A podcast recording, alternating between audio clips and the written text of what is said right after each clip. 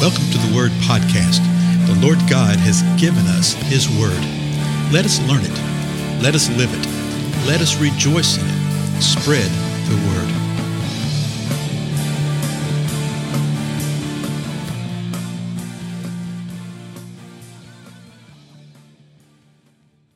Blessings, everybody. This is Dale. Thank you so much for joining with me today on the Word Podcast.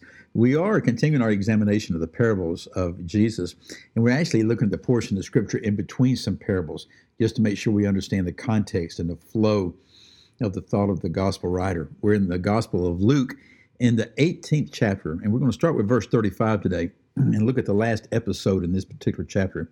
It says this As Jesus was approaching Jericho, a blind man was sitting by the road begging. So just stop for a moment. Here's what you got a blind man, and he's by the road begging.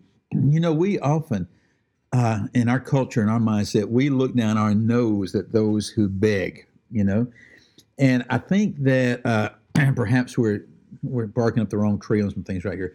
I had some encounters many many years ago when I used to live in another place long ago and far away, and it was a very uh, urban suburban type of thing, and you would always have people at, at uh, major intersections that would be walking along between the cars asking for money, asking for things.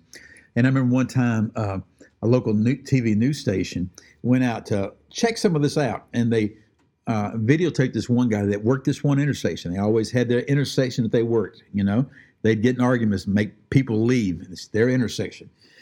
And so they started following him and found out that he actually had a house and lived in a house a few miles away.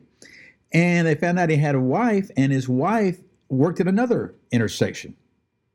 And between the two of them, and this is several years ago now, uh, I want to say that they said they made between fifty or sixty thousand dollars a year between the two of them.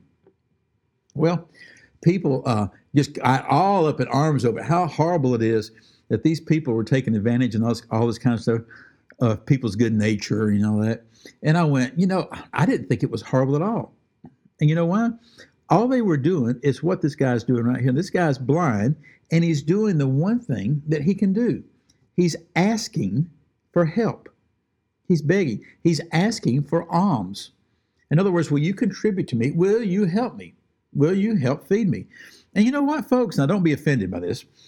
Uh, it's just not that different with, with someone who's wanting to sell you something. They want to sell you something, right? do they want to sell you something because they think that you really, really need whatever it is they're selling? No, they're selling it because this is how they make their living. This is how they make money. And so the couple in South Florida, this is how they made money. And, you know, I, am sitting there thinking, uh, there's so many millions of people who sit there on the couch all day waiting for the check to come in. These folks have some initiative they get up, they stay out in the hot sun 10 to 12 hours a day in the rain, which rains every afternoon at this place at 2 o'clock in the afternoon. And they stand out there, and you know what they do? They ask for alms. They say, Can you help me? And this is what's going on here. This blind man is sitting by the side of the road and he's begging. Now, hearing a crowd was going by, he began to inquire what this was. So he hears a crowd coming by and he said, Hey, what's happening? They told him that Jesus of Nazareth was passing by. Verse 38. And he called out, saying, Jesus, son of David, have mercy on me. Those who led the way were sternly telling him to be quiet, but he kept crying out all the more, Son of David, have mercy on me. Folks, there's such a picture here for us. Those who were leading the way. So you got this little parade right here. Jesus is walking along, and the people are following, and the people start gathering around him. And then you're going to have people that will get out in front and they're going to be leading the way right here. We have this a lot in religious circles nowadays. They're leading the way. But when somebody disrupts their little party, their little parade right here, which this blind man who nobody cared about did, he's crying out, Jesus, son of David, have mercy. The ones leading the parade here, self imposed leaders, they sternly tell him to shut up. They tell him to be quiet. What does he do?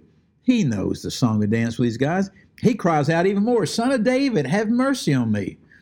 Verse 40 And Jesus stopped and commanded that he be brought to him. And when he came near, Jesus questioned him. And Jesus said, This, what do you want me to do for you? And he said, Lord, I want to regain my sight. So apparently he had had his sight. It says regain, right? But don't you love this? Think about this for a moment. The Lord asked him, What is it that you want? What do you want me to do? You know, sometimes we are fearful of that question. I've got something going through my mind right now, as a matter of fact. Lord, what this is what I want you to do. And sometimes we have some uh, uh, false sense of piousness that, well, you can't really ask God that kind of thing or do anything like that. And the Lord is just asking point blank, hey, what do you want me to do? The, the gentleman replied, Lord, I want to regain my sight.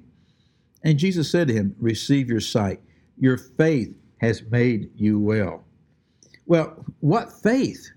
What point of faith? I mean, he didn't get up and walk down the aisle in the 39th stanza of Just As I Am. He didn't go through catechism classes. He didn't go through this. He didn't do all this religious stuff that we do, right? So, what was the point of faith? What was the expression of faith? When he cried, cried out, Jesus, Son of David, have mercy on me. Then, when he was faced by those who were sternly rebuking him, he cried out all the more. Not only was this a thought of faith, he was actually putting it into practice. And then when Jesus says, What do you want me to do for you? He says, Lord. He called him Lord. So he's declaring who Jesus is, the Son of David. When he says Lord, he's declaring that he is the Lord and Master, Lord and Savior, Messiah. And he says, Lord, I want to regain my sight. So Jesus says to him, Receive your sight. Your faith has made you well. Now, this whole thing with faith is really, really intriguing all the way through the scripture because without faith, you can't be saved. And the faith comes from the Most High God. But then there's the spiritual gift of faith, the spiritual empowerment of faith. And then there's things like this right here, where your faith has made you well. Other places is the faith of a parent that made some a, a child well, or a servant well. A master's faith uh, healed a servant. There's all sorts of examples uh, of faith. It's faith somebody, but it's not your faith that does it, but it's what you believe, and your faith has made you well because why? He cried out and said, Lord, have mercy on me. And the Lord had mercy on him, and he regained his sight. What do you think the response was of the people? Verse 43 tells us we don't even have to think. Immediately he regained his sight. Notice how it was immediate. Question often is asked Does God do this kind of thing today? Absolutely. Well, why don't we see it as often, or probably never in most of our lives? Why haven't we seen this? Well, isn't that a great question? Do we have faith to see? Do we have faith to experience? Immediately, he regained his sight and began following Jesus, glorifying God. So he's following Jesus, glorifying God. Some patterns here for us, folks. Never forget that Jesus came and did everything that he did as Messiah and offered himself, died for mankind, that man might be reconciled with God. We forget the ultimate purpose of this, okay? Here, he's following Jesus, who's just healed him, and he's glorifying God. In the last part of the verse. And when all the people saw it, they gave praise to God. Tell you what, folks, I think this right here is how the life of the kingdom should be. I think that we walk in uh, depths of darkness. I think that we walk too much in the flesh, that we don't experience the things that the Lord desires to do within His people to where all the other people will see it and give praise to God and be drawn to Him and into His kingdom. Um, last part of 18th chapter of Luke. Go read it, reflect upon this, see what the Lord says to you, and I'll see you next time. Goodbye.